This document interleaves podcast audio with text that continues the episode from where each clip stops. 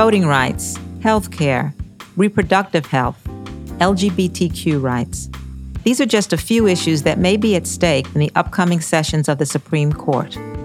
As everyone knows, the makeup of the court is in the middle of a particularly acrimonious political fight after the death of Ruth Bader Ginsburg. And now it looks as though President Trump has the votes to cement a conservative majority. There are many questions about what's next when it comes to policies that will shape life in America, perhaps for generations.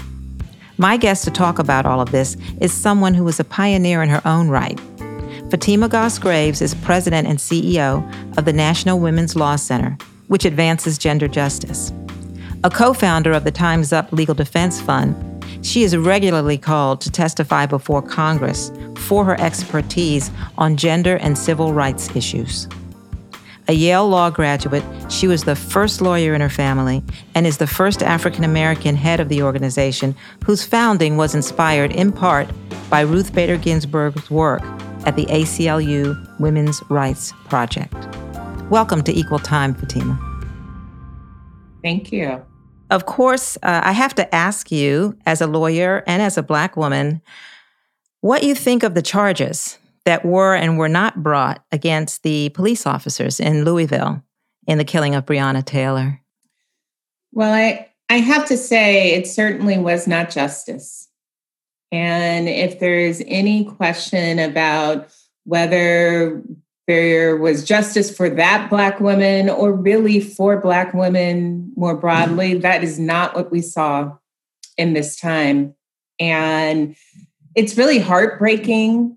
Uh, and I, I heard from people uh, all yesterday afternoon and this morning who were sort of thinking, where do we go next? What is there to do? And the one offering that I have is that the clarity around the criminal legal system not working for Black people, for this Black woman, but for Black people, um, could not be more clear in this case. And a system that so clearly does not work and serve all is not one that can stand.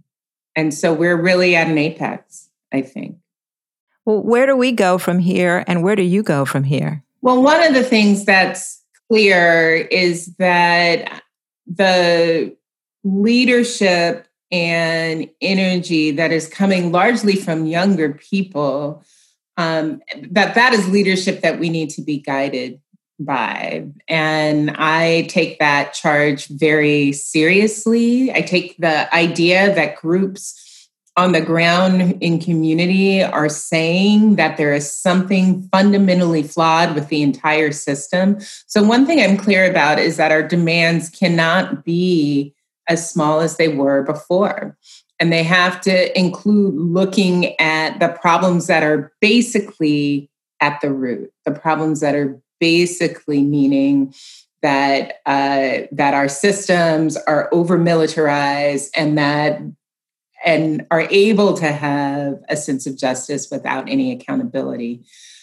But the other thing that is deeply on my mind is that this whole idea that makes it extremely hard to hold police accountable at all, all of that is sort of a creation from many years ago from a bad Supreme Court decision. It was basically a bad Supreme Court decision that created this whole framework that made it so that police understand in their day-to-day that they are likely to not be held accountable no matter what they do. And so we got to go to the root of that as well. And part of that, part of going to the root of that is a deep reminder around what is at stake when you're talking about the Supreme Court. Yeah, and this week, you know, we've been still mourning and we see the crowds after the death of Justice Ruth Bader Ginsburg, and I know her work had a lot to do with your organization as well, and even though it didn't take long for it to pivot from uh, her death to the political jockeying over her replacement, I'd like to pause just to ask you a little bit about how Trailblazer Ginsburg uh, inspired Trailblazer Fatima Goss Graves. I mean, she's still, you know, lying in repose at the Supreme Court today. and and the lines have been wrapped around the block. Um, you know, she was a legend in the law. You know, for someone like me who's not just a lawyer, but the first lawyer in my family. Um, and, you know, so much of what I understood to be, you know, what's possible uh, from as a lawyer came from Justice Ginsburg. She built the Women's Rights Project at the A C L U, and she litigated the landmark cases that established what it meant to be equal in this country. And so when you're coming up um, through the law, you, you and you imagine yourself doing the work of justice, you know, there's no one like her. There are very few who've been able to craft those sorts of careers. And so I, you know, I've actually been spending the last couple of days looking back at some of her opinions and her writings and really appreciating her life and her legacy, and um, feeling pretty grateful that we, that we had the gift of her. As you're looking over that the last few days, is there something that is a highlight of that legacy that you feel that you can particularly build on? I I think for me, there's two things. The, the first is that creating a legal framework, even when there isn't one. You know, when I think about the work she built at the A C L U, she was going into court and into rooms and making the case that the law required something that no one had ever said it required before.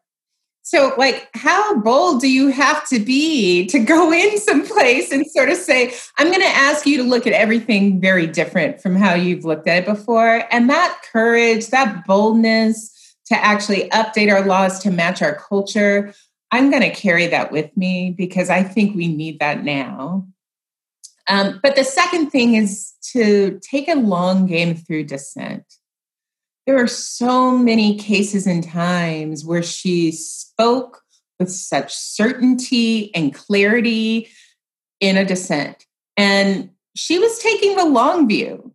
Her dissent wasn't necessarily about convincing the court today. It was planting the seeds for tomorrow. It was giving a call to action, to movement, to Congress, to others to be better than the current court. And I frankly think we're really going to need that spirit.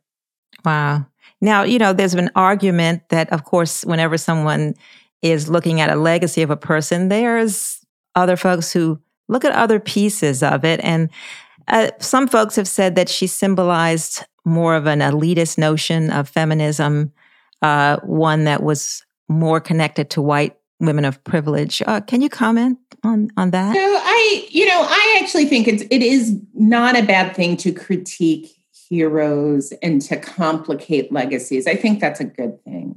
Um, I do worry that some folks are dramatically oversimplifying her record. I get the sense that some of these folks have clearly never read, read any of her opinions. They didn't read clearly her dissent in Shelby County, where it was her very pointed charge about what it would mean to dismantle the Voting Rights Act in the way that the majority opinion did. And they haven't read clearly some of her opinions where she quite meticulously centered the experiences of low-income women in, in, in making the case for why it is um, that the majority was wrong. Like, if you spend some time with her dissents, that'd be hard. And at the same time, you know, people have really, there was this picture of her law clerks standing on the steps of the Supreme Court. And it's a really powerful image of, you know, over a hundred people standing there um, to grieve her. Um, and, and you can feel their grief even through a photo, right? It, It was an extraordinarily white group, and she's only had two black clerks, and that there's no excuse for that record, right? Um, but it actually also speaks to a larger fundamental problem that I actually hope maybe this means people will talk about it. You know, I went to um, an elite law school. I I clerked on the court. When I was clerking, there was only one other black person clerking at the same time. And if you wonder twenty years later whether Um, those courts look very different. They don't. And there are systems where very elite law schools whittle down from their, a handful of people from their elite populations and only send a few along for those opportunities.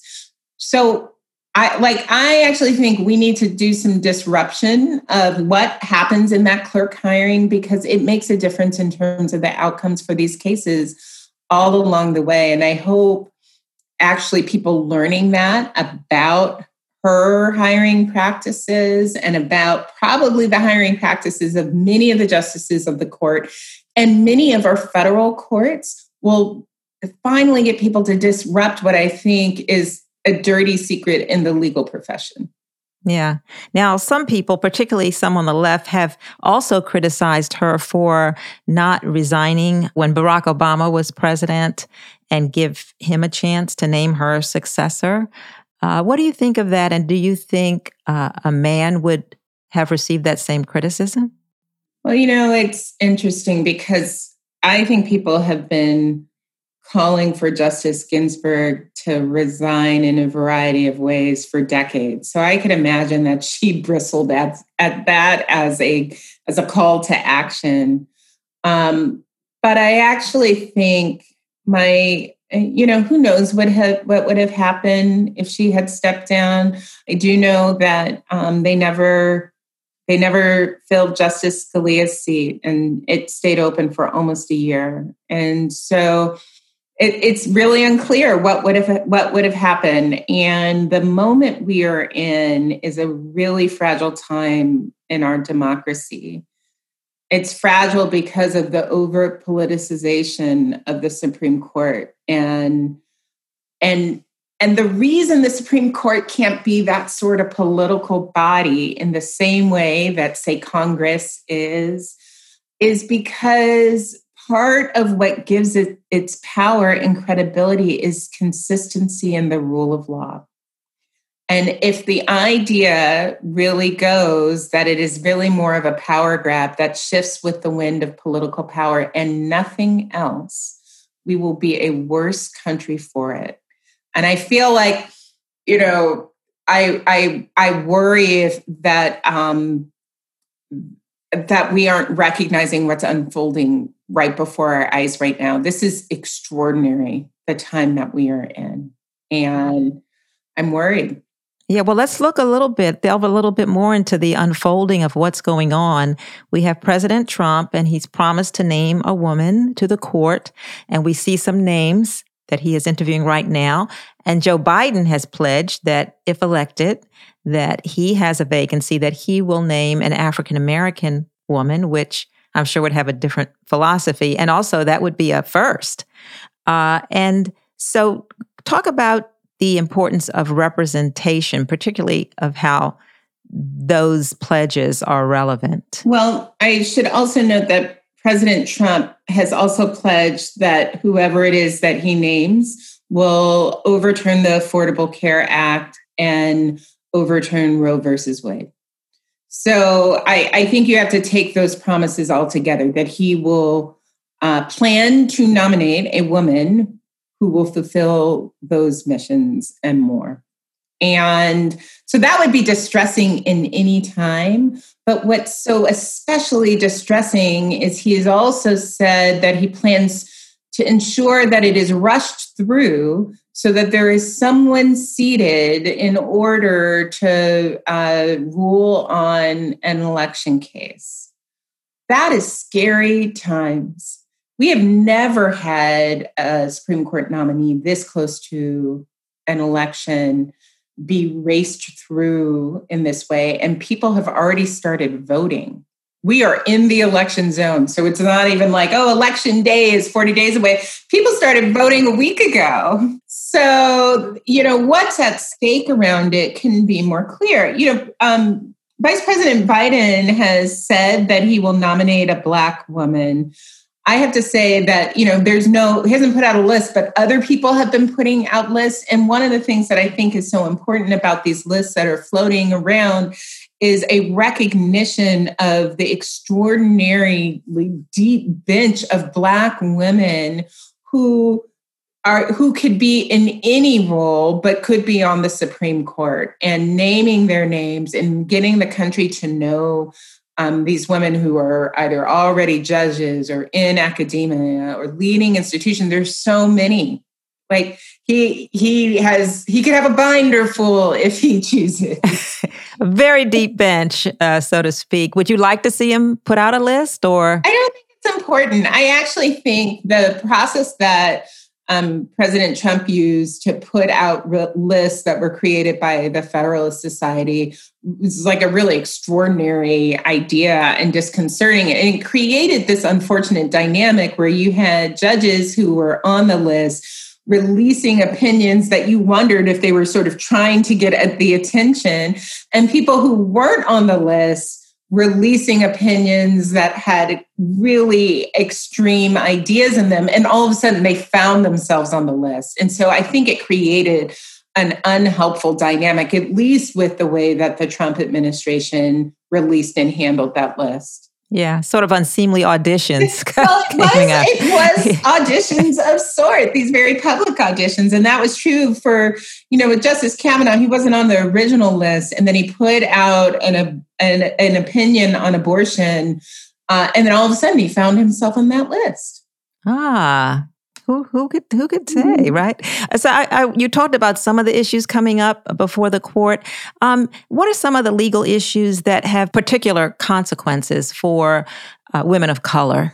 Yeah, I mean, the Affordable Care Act is going to be argued the week after the election on November tenth. And um, what we know from the Affordable Care Act is that it expanded access to healthcare for millions, and that was more true for Black women. Um, and and we also know it did away with a lot of tricks that insurance companies had up their sleeves before that law. You know, the idea that they would say you can have insurance, but you, oh, of course, we won't cover maternity care. Or if you had a cesarean section, that was a pre-existing condition. So people, some people had insurance, but when they actually needed it, it covered nothing useful for them.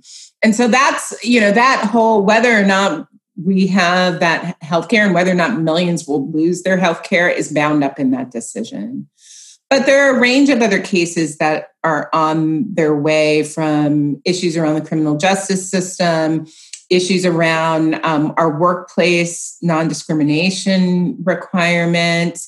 The last term, you saw a huge number of cases, including around immigration and contraception and abortion and labor. And so every year, there are key high-stakes cases that really matter that the Supreme Court hears. And I would expect this coming year to be no different. I, I also want to ask you a, a broader question. How does the pursuit of equality under the law affect every American, even if you feel that you are not the group that would benefit? How does that broad pursuit for equality, what does that mean for every American? I sort of feel like the pursuit around equality has been, in many ways, the project of this nation. Really understanding what it is, what it could be, and what it should be. It has been something that has evolved over time. But even if you are someone who doesn't see yourself in the conversations around justice of today, uh, I hope one thing that is clear is an understanding that your fate is actually ultimately bound up with others. And that is true no matter the issue that you're talking about. It is true when you're thinking about how people are treating treated at work or at school. It's true in conversations around healthcare or whether or not our system of taxes is fair.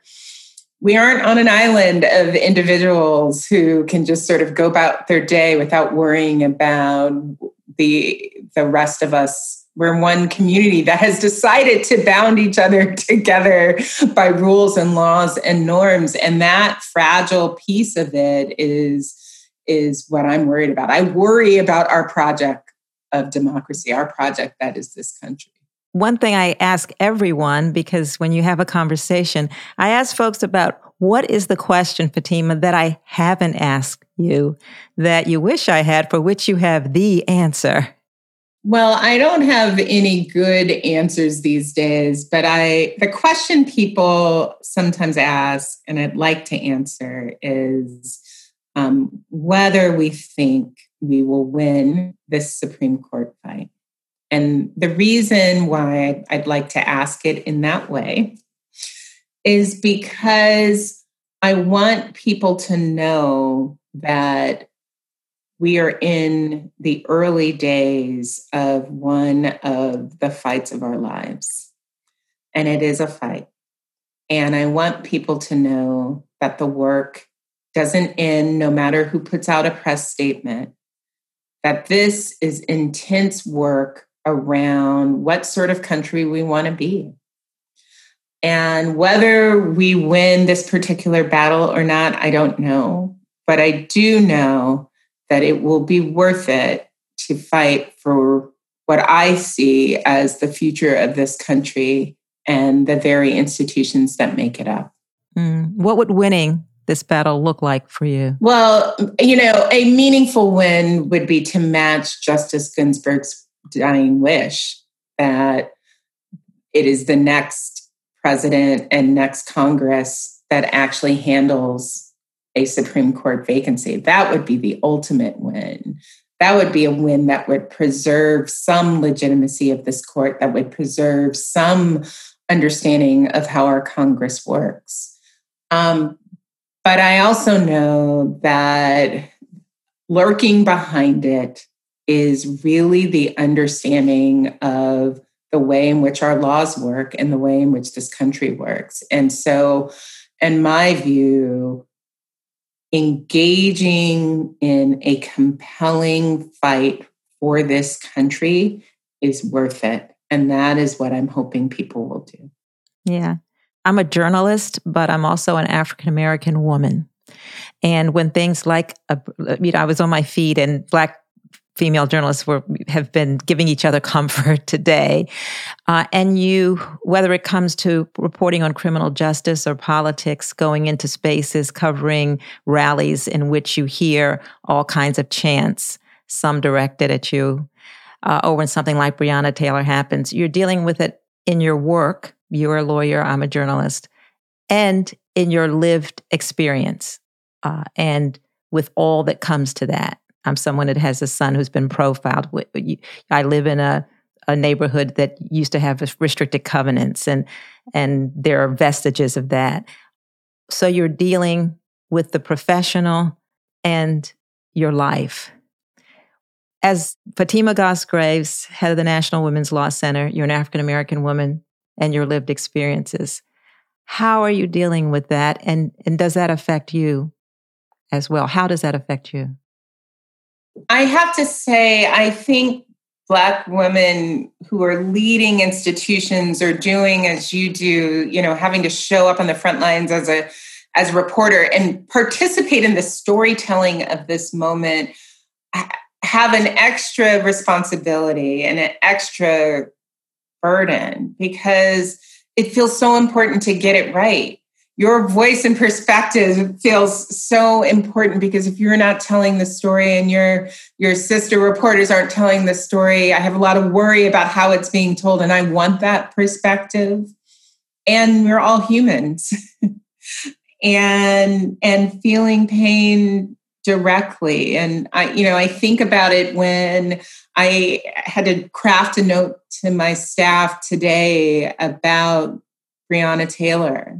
And and understand in that time that they would be feeling pain and and needed a bit of hope. And I and I have to say again and again, and especially in twenty twenty, it's been Black women who've been giving me hope, who've been inspiring me to keep going. But there are limits. You know, we're all human beings in the world. And so the thing that I would say is, I hope you are taking care of yourselves. I hope everyone who is on the lines, you know, doing such a service for all gets a moment to, to care for themselves too. It has been really a great honor and a pleasure to catch up, but also you are in the front lines of all of the issues that we're dealing with right now. And you are from the courts to criminal justice. And uh, this has been Fatima Goss Graves, the C E O and president of the National Women's Law Center. And thank you for being the inaugural guest of Equal Time. Oh, this is so special. Such a pleasure. Uh, thanks for having me, Mary.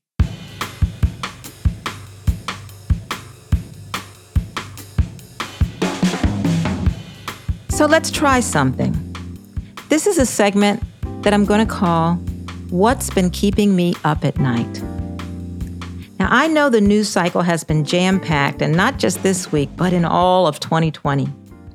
But a story that seemed to disappear too quickly was the report from a whistleblower nurse in Georgia that migrant women held at a privately run ICE detention center underwent gynecological procedures, including hysterectomies, without fully understanding or consenting to them. Many saw that story and said, this is not who we are. But considering America's not-so-distant past, when similar procedures were done on those judged less worthy, disproportionately poor, often Black, brown, or indigenous women and girls, and some men. Well, maybe we ought to think about that. For example, between nineteen twenty-nine and the early nineteen seventies, North Carolina sterilized more than seven thousand six hundred individuals in the name of improving the state's human stock. Legislation set aside ten million dollars to pay to victims, though not everybody got a cut of that money. And after all, how much money is that worth? It's important to say now that the cases in Georgia are being investigated, and we don't know all the facts yet, and Congress is launching inquiries. But just the thought of what was possibly done in the government's name, and so in ours, well, that's what's been keeping me up at night. It's something I talk about in my latest roll call column. So now, it's your turn. Let me know what keeps you up at night. Get in touch with me on Twitter at m curtis n c three. For all of us at C Q Roll Call, thanks for joining me. Please subscribe and listen to Equal Time and our other podcasts at Apple, Spotify, or wherever you get your podcasts.